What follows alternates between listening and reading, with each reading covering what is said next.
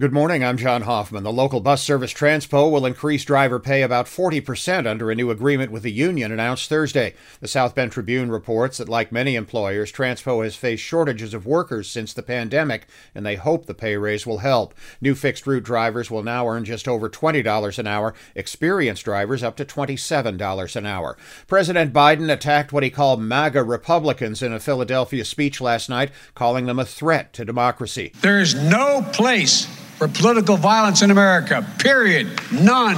Ever. Biden says this does not apply to all Republicans, just those who support the violent extremists like those who attacked the U.S. Capitol a year and a half ago.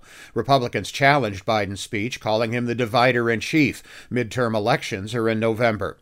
As many as 400,000 people are expected to jam Florida's Space Coast tomorrow for the planned launch of Artemis 1, a mission to orbit the moon ahead of a planned return of astronauts in about three years. That's double what they had expected to attend. The launch was delayed earlier this week by technical problems.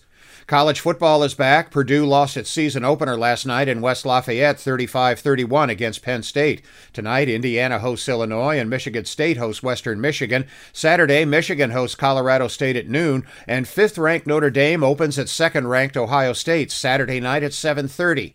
Baseball, the White Sox beat Kansas City in Chicago 7 to 1. The Cubs play at St. Louis tonight after an off day Thursday. The South Bend Cubs downed Lansing at 4 Winds Field 3 to 1.